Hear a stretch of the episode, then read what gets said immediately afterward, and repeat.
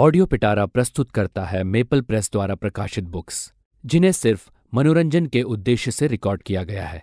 ये कहानियाँ शिक्षाप्रद और मनोवैज्ञानिक सिद्धांतों पर आधारित हैं, लेकिन इनका उद्देश्य किसी भी नैतिक या सामाजिक संदेश को प्रचारित करना नहीं है। ऑडियो पिटारा इसके लिए किसी भी प्रकार की ज़िम्मेदारी नहीं लेता है। प्रत्येक श्रोता या सुनने वाले को सलाह दी जाती है कि वे इन कहानियों को सिर्फ़ मनोरंजन के लिए ही सुने और नैतिक और सामाजिक दृष्टिकोण से अपनी विवेकशीलता के संदर्भ में समझें।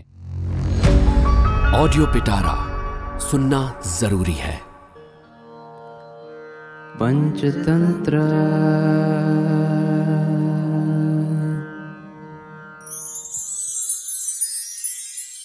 संपूर्ण पंचतंत्र का तीसरा तंत्र है काकोलू कियम चलिए आरंभ करते हैं इसे। जिसके साथ पहले विरोध हुआ हो और बाद में मित्रता हो जाए तो उस पहले की शत्रु का विश्वास नहीं करना चाहिए। देखो, उल्लुओं से भरी गुफा को कौए ने जला दिया था। ऐसा सुना जाता है कि दक्षिण देश में महिला रोप्य नाम का एक नगर है। उसके पास अनेक शाखाओं वाला और बहुत घने पत्तों से भरा पाकड़ का एक पेड़ था। वहाँ अनेक कौओं के साथ मेघवर्ण नाम का कौओं का राजा परिवार के साथ रहता था। दूसरा, अरिमर्दन नाम का उल्लुओं का राजा अनगिनत उल्लुओं के साथ उस पर्वत की गुफा में रहा करता था। वो रोज रात में आकर उस पाकड़ के पेड़ के चारों ओर घूमता और पहले के विरोध के कारण उसे जो भी कौआ मिलता, उसे मार डालता था। इस प्रकार हमेशा जा जाकर धीरे धीरे उस उल्लू ने उस पाकड़ के पेड़ को कौओं से विहीन कर दिया। अथवा ऐसा होता ही है, कहा भी है, जो आलस्यवश इच्छानुसार बढ़ते हुए शत्रु और रोग की उपेक्षा करता है, वो धीरे धीरे उसी से मारा जाता है। वैसे ही, जो उत्पन्न होते ही शत्रु और रोग को नष्ट नहीं कर देता, वो बहुत मज़बूत शरीर वाला होकर भी बाद में उसी के द्वारा मारा जाता है। दूसरे दिन कौओं के राजा ने सारे कौओं को बुलाकर कहा, भाइयों, हमारा शत्रु बहुत बलशाली और मेहनती है। कालवश वह रोज रात में आता है और हमारी जाति का नाश करता है। इसलिए हम कैसे इसका बदला लें? हम लोग रात में देख नहीं सकते और उसके रहने की जगह को भी नहीं जानते, जिससे दिन में जाकर उस पर हमला करें। इसलिए इस विषय में क्या करना उचित होगा? आप लोग संधि, विग्रह, यान, आसान, संशय और दुविधा के भावों से किसी एक नीति का निर्णय करें। इसलिए विचार करके आप शीघ्र बताएँ। मंत्रियों ने कहा, आपने ठीक ही किया जो ऐसा प्रश्न किया। कहा भी है, श्रेष्ठ मंत्री को बिना पूछे भी कुछ कहना चाहिए। पूछने पर तो सत्य, हितकारक, प्रिय तथा अप्रिय जो उचित हो वो कहना ही चाहिए। जो पूछने पर परिणाम में सुखदायक तथा भलाई की बात नहीं कहता, उस सुमंत्री और प्रिय बोलने वाले को शत्रु ही समझना चाहिए। इसलिए किसी एकांत स्थान में आपको मंत्रणा करनी चाहिए, जिससे हम उस मंत्र तथा कारण का निर्णय कर सकें। फिर राजा मेघवर्ण वंशक्रम के हिसाब से उजीवी संजीवी, अनुजीवी, प्रजीवी और चिरंजीवी नाम के पाँच मंत्रियों में से प्रत्येक से पूछने लगा। पहले उसने उजीवी से पूछा, भद्र, ऐसी परिस्थिति में आप क्या करना उचित समझते हैं? वो बोला, राजन, बलवान के साथ लड़ाई करना उचित नहीं है, क्योंकि वो जैसा बलवान है, वैसा ही समय पर प्रहार करने वाला है। कहा भी है, बलवान शत्रु को प्रणाम करते हुए सांत्वना देकर समय पर प्रहार करने वाले मनुष्यों की संपत्ति नष्ट नहीं होती, जैसे नीचे की ओर बहने वाली नदियाँ उल्टी नहीं बहती। और भी, धर्मात्मा श्रेष्ठ, बहुत भाइयों से युक्त, शक्तिशाली और बहुत सारी लड़ाइयों को जीतने वाले शत्रु से संधि कर लेनी चाहिए। प्राण संकट के समय अनार्य शत्रु के साथ भी संधि कर लेनी चाहिए, क्योंकि प्राणों की रक्षा में सबकी रक्षा हो जाती है। वो अनेक युद्धों में विजयी हुआ है। इस कारण आप उससे संधि ज़रूर कर लें। कहा भी है, अनेक युद्ध विजयी शत्रु की जिससे संधि हो जाती है तो उसके प्रभाव से शत्रु शीघ्र उसके अधीन हो जाते हैं। यदि विजय में संदेह हो तो अपने समान बल के शत्रु से भी संधि कर लेनी चाहिए। परंतु कोई संदिग्ध कार्य नहीं करना चाहिए। ऐसा बृहस्पति ने कहा है। युद्ध करने वाले को विजय में संदेह रहता है। इसलिए साम, दाम और भेद इन तीनों उपायों के पश्चात ही युद्ध की योजना बनानी चाहिए। अभिमान वश संधि न करने वाला अपने समान शत्रु से भी मार खाकर कच्चे घड़े की तरह मान और प्राण दोनों से नष्ट हो जाता है। समर्थ के साथ दुर्बल का युद्ध मृत्यु के लिए ही होता है। जैसे शक्तिशाली पत्थर घड़े को फोड़ देता है वैसे ही वो दुर्बल को तोड़ डालता और स्वयं अचल होकर स्थित रहता है। और भी, पृथ्वी, मित्र तथा स्वर्ण, युद्ध के ये तीन ही फल हैं। यदि इनमें से एक भी न प्राप्त हो तो युद्ध नहीं करें। सिंह यदि पत्थरों के ढेर से भरा चूहे का बिल खोदेगा तो उसका नाखून टूट जाएगा, अथवा केवल एक चूहे की प्राप्ति होगी। इस कारण जहाँ कुछ भी लाभ ना हो, केवल दुष्ट युद्ध ही हाथ लगे हों तो उस युद्ध को स्वयं छेड़ना उचित नहीं है। जिसे अक्षय लक्ष्मी की इच्छा हो, उसे वो किसी बलवान शत्रु के आक्रमण करने पर बेत वृत्ति झुक जाना चाहिए। बेत वृत्ति यानी लचीलापन का सहारा। ना कि सांप की तरह चंचल होकर लड़ पड़ना चाहिए। बेत वृत्ति का सहारा लेकर प्राणी विपुल लक्ष्मी को प्राप्त करता है। इसके विपरीत सांप की वृत्ति का आश्रय लेने से केवल आत्मघात ही हाथ लगता है। कर्म वृत्ति यानी कछुए की वृत्ति के अनुसार संकोच करके प्रहारों को भी सहले और समय आने पर बुद्धिमान कृष्ण सांप की तरह उठ खड़ा हो। सिर पर आए हुए युद्ध को देखकर बुद्धिमान को साम नीति से उसे शांत करना चाहिए। विजय के अस्थिर होने के कारण उतावलेपन को त्याग देना चाहिए। और बलशाली के साथ युद्ध करना ही चाहिए, इसका कोई उदाहरण नहीं मिलता, क्योंकि बादल कभी हवा का सामना नहीं करते। इस प्रकार उज्जीवी ने साम नीति का समर्थन किया। ये सुनकर मेघवर्ण सजीवी से बोला, भद्र, अब मैं तुम्हारा भी विचार सुनना चाहता हूँ। वो बोला, देव, मुझे ये बात अच्छी नहीं लगती कि शत्रु के साथ संधि की जाए, क्योंकि कहा भी है, अच्छी शर्तों के साथ संधि की इच्छा रखने वाले शत्रु से भी संधि नहीं करें, क्योंकि गर्म पानी भी आग को बुझा देता है। और वो उल्लू, क्रूर, अत्यंत लोभी तथा धर्म रहित होने के कारण विशेष करके संधि के योग्य नहीं है, क्योंकि कहा भी है सत्य और धर्म से हीन शत्रु के साथ कभी भी संधि नहीं हो सकती, क्योंकि अच्छी प्रकार संधि करने पर भी असाधु होने के कारण वो शीघ्र अपनी बात से पलट जाएगा। इस कारण उसके साथ युद्ध करना चाहिए। ये मेरी सलाह है, क्योंकि कहा भी है, क्रूर, लोभी, आलसी, असत्यवादी, प्रमादी, डरपोक, चंचल, मूढ़ और युद्ध में उत्साह न रखने वाला शत्रु सुख से नाश के योग्य होता है। और फिर उसने हमको पराजित किया है। इसलिए यदि उससे संधि की बात करेंगे तो वो बहुत ज़्यादा क्रोध करेगा। कहा भी है, जो शत्रु चौथे उपाय अर्थात युद्ध से सधने योग्य हो, उस पर साम नीति का प्रयोग गुस्से को बढ़ाने का कारण बन जाता है। पसीने से ठीक होने वाले नए ज्वर को कौन बुद्धिमान जल से सींचेगा?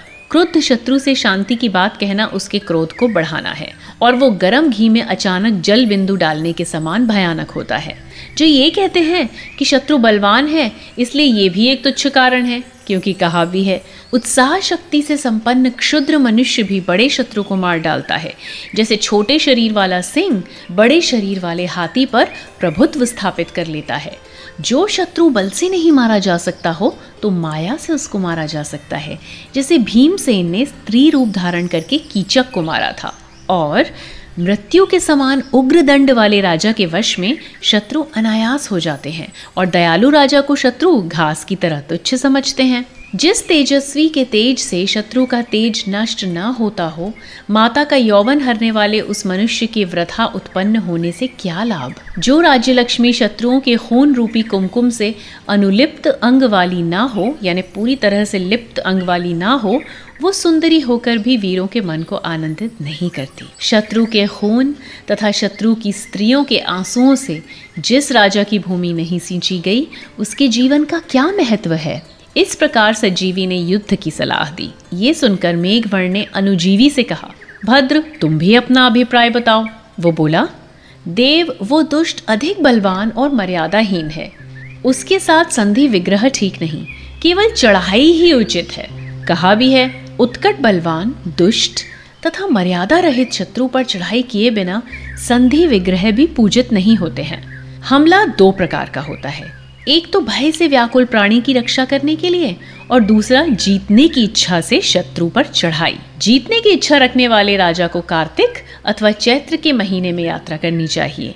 अन्य समय नहीं, बलवान को ही शत्रु के देश पर चढ़ाई करनी चाहिए। निर्बल को कभी भी हमला नहीं करना चाहिए।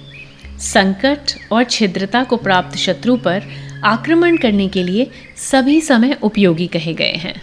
अपने स्थान को विश्वास पात्र वीर और महाबली सैनिकों से मज़बूत करके आगे गुप्तचरों को भेजकर शत्रु देश की यात्रा करनी चाहिए। अपना सूर्यदय बल, जल तथा खेती इनके बिना जाने जो पुरुष शत्रु के राज्य पर चढ़ जाता है, वो फिर अपने राज्य में वापस नहीं आता। इसलिए तुम्हारा यहाँ से पीछे हटना ही उचित है। और भी पापी तथा बलवान के साथ विग्रह और संधि ना करें। कार्य के लाभ को देखकर पंडितों को अपसरण ही करना चाहिए। अपसरण मतलब पीछे हट जाना चाहिए। क्योंकि कहा भी है, भेड़ के अपसरण करने के कारण शत्रु पर प्रहार करना ही है। सिंह भी क्रोध से जब हाथी के ऊपर झपटता है, तब संकुचित हो जाता है। हृदय में दुश्मनी रखने वाले गूढ़ मंत्र के उपचारक बुद्धिमान कुछ विचार करके ही शत्रुओं के उपद्रव सहन करते हैं। और भी जो बलवान शत्रु को देखकर देश त्यागता है, वो युधिष्ठिर के समान ज़िंदा रहते ही पृथ्वी को पुनः प्राप्त करता है। जो दुर्बल प्राणी अहंकारवश बलवान शत्रु के साथ युद्ध करता है, वो उस शत्रु की इच्छा पूरी करता हुआ अपने कुल का नाश कर लेता है। इसलिए बलवान से मुकाबला होने के कारण ये तुम्हारे अपसरण का समय है। संधि विग्रह का नहीं, इस प्रकार मुझ अनुजीवी का मंत्र अपसरण का है। उसकी बात सुनकर मेघवर्ण ने प्रजीवी से कहा भद्र, आप भी अपना अभिप्राय कहें। वो बोला, देव, मुझको तो संधि, विग्रह, हमला, ये तीनों ही पसंद नहीं है। मुझे तो विशेषकर आसन, अर्थात चुप बैठकर समय की प्रतीक्षा करना अच्छा लग रहा है। क्योंकि कहा भी है, अपने स्थान, जो कि है जल में स्थित नक्र, घड़ियाल, गजेंद्र, हाथी, को भी खींच लेता है। यानी कि अपने स्थान जल में स्थित घड़ियाल हाथी को भी खींच लेता है और अपने स्थान से अलग होकर वो कुत्ते से भी पराजित हो जाता है।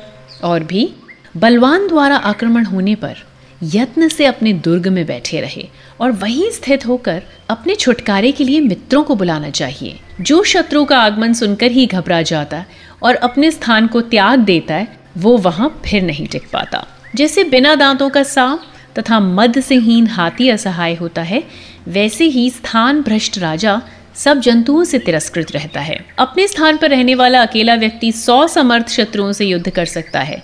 इस कारण अपना स्थान कभी नहीं त्यागना चाहिए।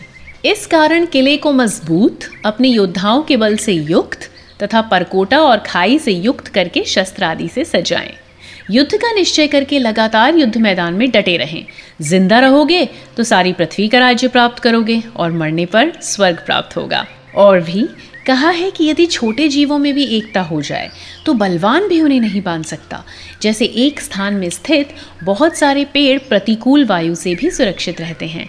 महान, बलवान और प्रतिष्ठित, अकेले वृक्ष को वायु बल से उखाड़ सकती है। और यदि परस्पर सटे हुए वृक्ष सब ओर से सामूहिक रूप में प्रतिष्ठित होते हैं तो वायु उन पर अचानक प्रहार नहीं कर पाती।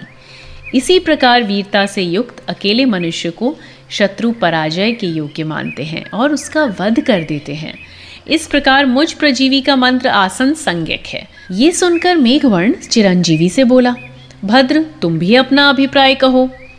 वो बोला, देव, संधि आदि छह गुणों के बीच मुझे तो संश्रय, यानी बलवान शत्रु का दबाव पड़ने पर किसी अन्य बलवान का आश्रय लेना।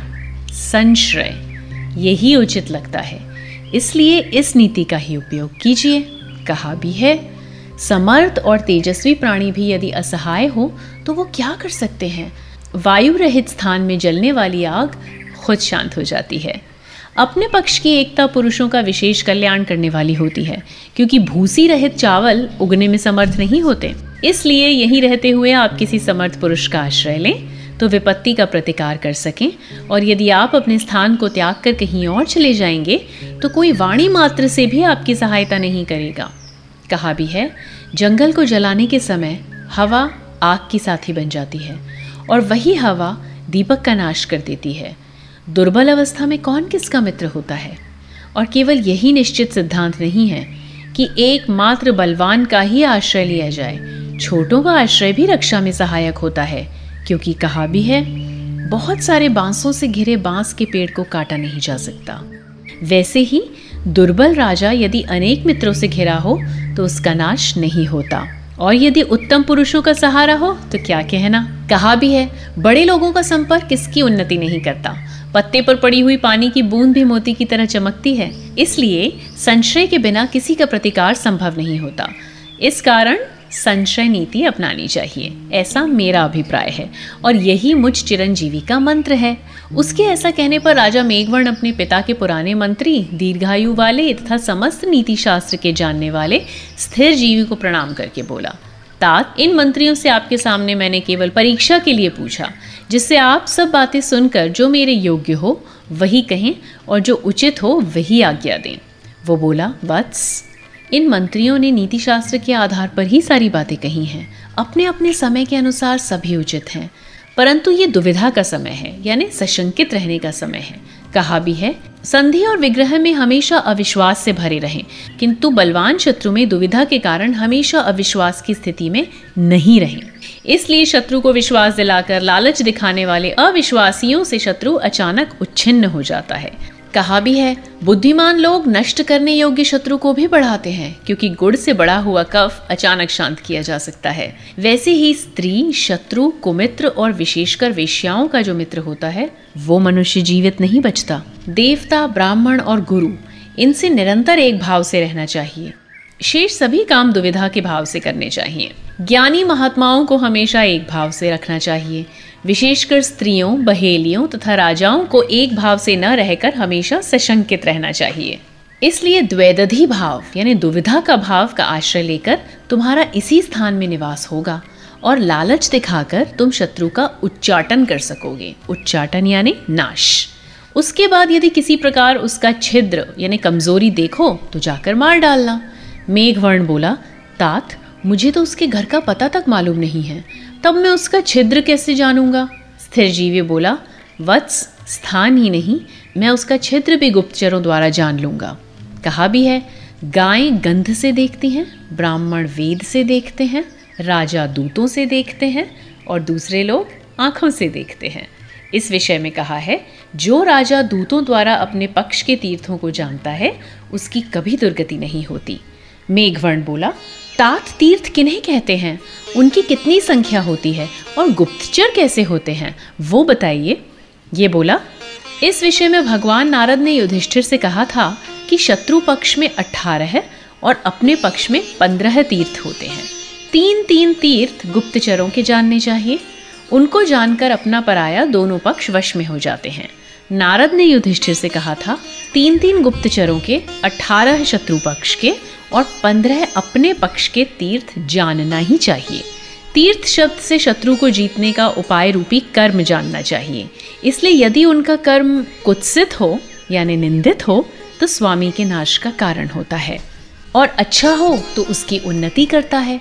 मंत्री, पुरोहित, सेनापति, युवराज, द्वारपाल, अंतपुर में आने जाने वाला, शासक, कर संग्रह करता, हमेशा निकट रहने वाला प्रदेष्टा अर्थात पद प्रदर्शक, ज्ञापक अथवा समाचार ले जाने वाला, साधनाध्यक्ष यानी सेनापति, गजाध्यक्ष, कोषाध्यक्ष यानी खजांची दुर्ग रक्षक कर रक्षक सीमा पालक आदि प्रबल कर्मचारियों को फोड़ने से शत्रु शीघ्र वशीभूत हो जाता है।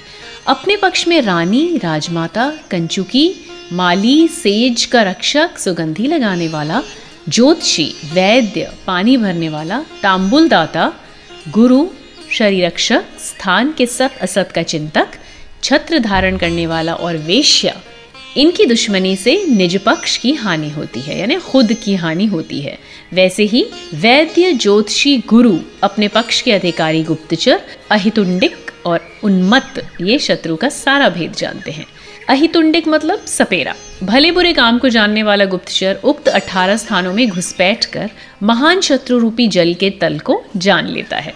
इस प्रकार उस मंत्री के वाक्य सुनकर मेघवर्ण बोला, हे तात, कौओं और उल्लुओं में किस कारण इस प्रकार की जानी दुश्मनी हमेशा से चली आ रही है? वो बोला, वत्स, एक समय हंस, तोते, बगुले, कोयल, चातक, उल्लू, मोर, कबूतर, पारावत और विश्किर आदि पक्षी मिलकर उद्वेग के साथ सलाह करने लगे। अहो, गरुड़ हमारे राजा हैं और ये श्री विष्णु के भक्त हैं। वे हमारी कुछ भी चिंता नहीं करते। इसलिए ऐसे व्यर्थ स्वामी से क्या लाभ? जो शिकारियों के जाल में नित्य बंधे रहने से हम लोगों की रक्षा नहीं करते। कहा भी है, जो राजा शत्रु से पीड़ित सेवकों और भयभीत लोगों की रक्षा नहीं करता, इसमें संदेह नहीं कि राजा रूप में वो साक्षात काल है। यदि अच्छी तरह शासन करने वाला राजा या नेता ना हो तो प्रजा बिना मल्लाह के सागर में फंसी नाव की तरह पीड़ित होती रहती है। समुद्र में टूटी हुई नाव की तरह समझकर इन छह को त्याग दें।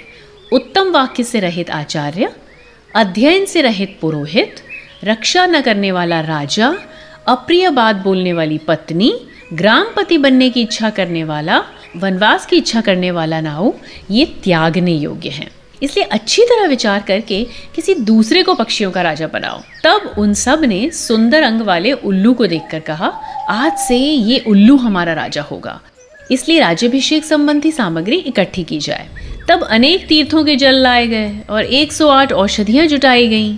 सिंहासन बिछा दिया गया। सातों द्वीपों, समुद्रों तथा पर्वतों से विचित्र धरती तल में बाघ का चमड़ा फैला दिया गया। सोने से भरे घड़े रखे गए। दीपक जलने लगे, बाज बजने लगे, तथा दर्पण आदि मांगलिक वस्तुएँ सज गईं। बंदी लोग स्तुति करने लगे, ब्राह्मण वेदों का उच्चारण करने लगे, स्त्रियाँ गीत गाने लगी, प्रधान पटरानी क्रकालिका लाई गई, और जब अभिषेक के लिए उल्लू सिंहासन पर बैठा, तभी कहीं से एक कौआ आ गया, और वो सोचने लगा, अहो, क्या ये सब पक्षियों के सम्मेलन का कोई महोत्सव है? उसे देखकर सब पक्षी परस्पर कहने लगे, पक्षियों में कौआ बहुत चतुर सुना जाता है। कहा भी है मनुष्यों में नाई, पक्षियों में कौआ दांत वालों में सियार और तपस्वियों में सफ़ेद कपड़े वाला भिक्षु धूर्त होता है। इसलिए इसकी बात भी सुननी चाहिए। कहा भी है, अनेक प्रकार से और बहुत लोगों के साथ विचार करके बनाई गई तथा विद्वानों द्वारा विचार की गई नीति किसी तरह विकार को प्राप्त नहीं होती। तब वो कौआ उससे मिलकर बोला, अहो, ये कैसी भीड़ है? क्या कोई बड़ा महोत्सव है? वे बोले, भाई कोई पक्षियों का राजा नहीं था, इसलिए हमने उस उल्लू को पक्षियों के राजा के पद पर बिठाने का निश्चय किया है। सारे पक्षियों के साथ वो बैठा हुआ है, इसलिए तुम भी अपना विचार बताओ, क्योंकि तुम इस प्रसंग के प्रारंभ से ही हो। तब कौआ हंसकर बोला, अहो, ये बात तो ठीक नहीं है कि मोर, हंस, कोकिल, चक्रवाक, शुक्र, कारंडव, हरियल, सारस आदि प्रधान पक्षियों के रहते दिन में अंधे इस भयंकर मुँह वाले पक्षी को राजा के पद पर बैठा रहे हो। इसलिए इससे मेरी सहमति नहीं हो सकती। क्योंकि कुटिल नाक, चढ़ी हुई आँखें, स्वभाव से क्रूर, दिखने में अप्रिय, क्रोध के बिना भी इसका मुख ऐसा भयानक है तो क्रोध करने पर कैसा होगा? और फिर, स्वभाव से क्रोधी, बहुत उग्र, क्रूर और अप्रियवादी उल्लू को राजा बनाकर हमारा क्या मतलब पूरा होगा? और फिर हमारे स्वामी गरुड़ के रहते ये दिन का अंधा क्यों राजा बनाया जा रहा है? यदि ये गुणवान हो तो भी एक राजा के रहते दूसरा राजा बनाना श्लाघनीय नहीं हो सकता मतलब मान्य। एक ही तेजस्वी राजा सारी पृथ्वी का हित करने में समर्थ होता है। बहुत सारे राजाओं के आपसी द्वेष से प्रजा का नाश हो जाता है। इसलिए तुम उन गरुड़ जी के नाम से ही शत्रुओं के लिए दुर्धर्ष हो जाओगे। इसलिए कहा भी है, स्वामी के संबंध में बड़े पुरुषों का नाम भर लेने से दुष्टों के आगे उसी समय कल्याण उपस्थित हो जाता है और बड़े पुरुषों के नाम से बड़ी बड़ी सफलता प्राप्त होती है, क्योंकि चंद्रमा के नाम से खरगोश बहुत प्रसन्नता के साथ रहते थे। वे बोले, ये कैसे? कौआ कहने लगा। पंचतंत्र।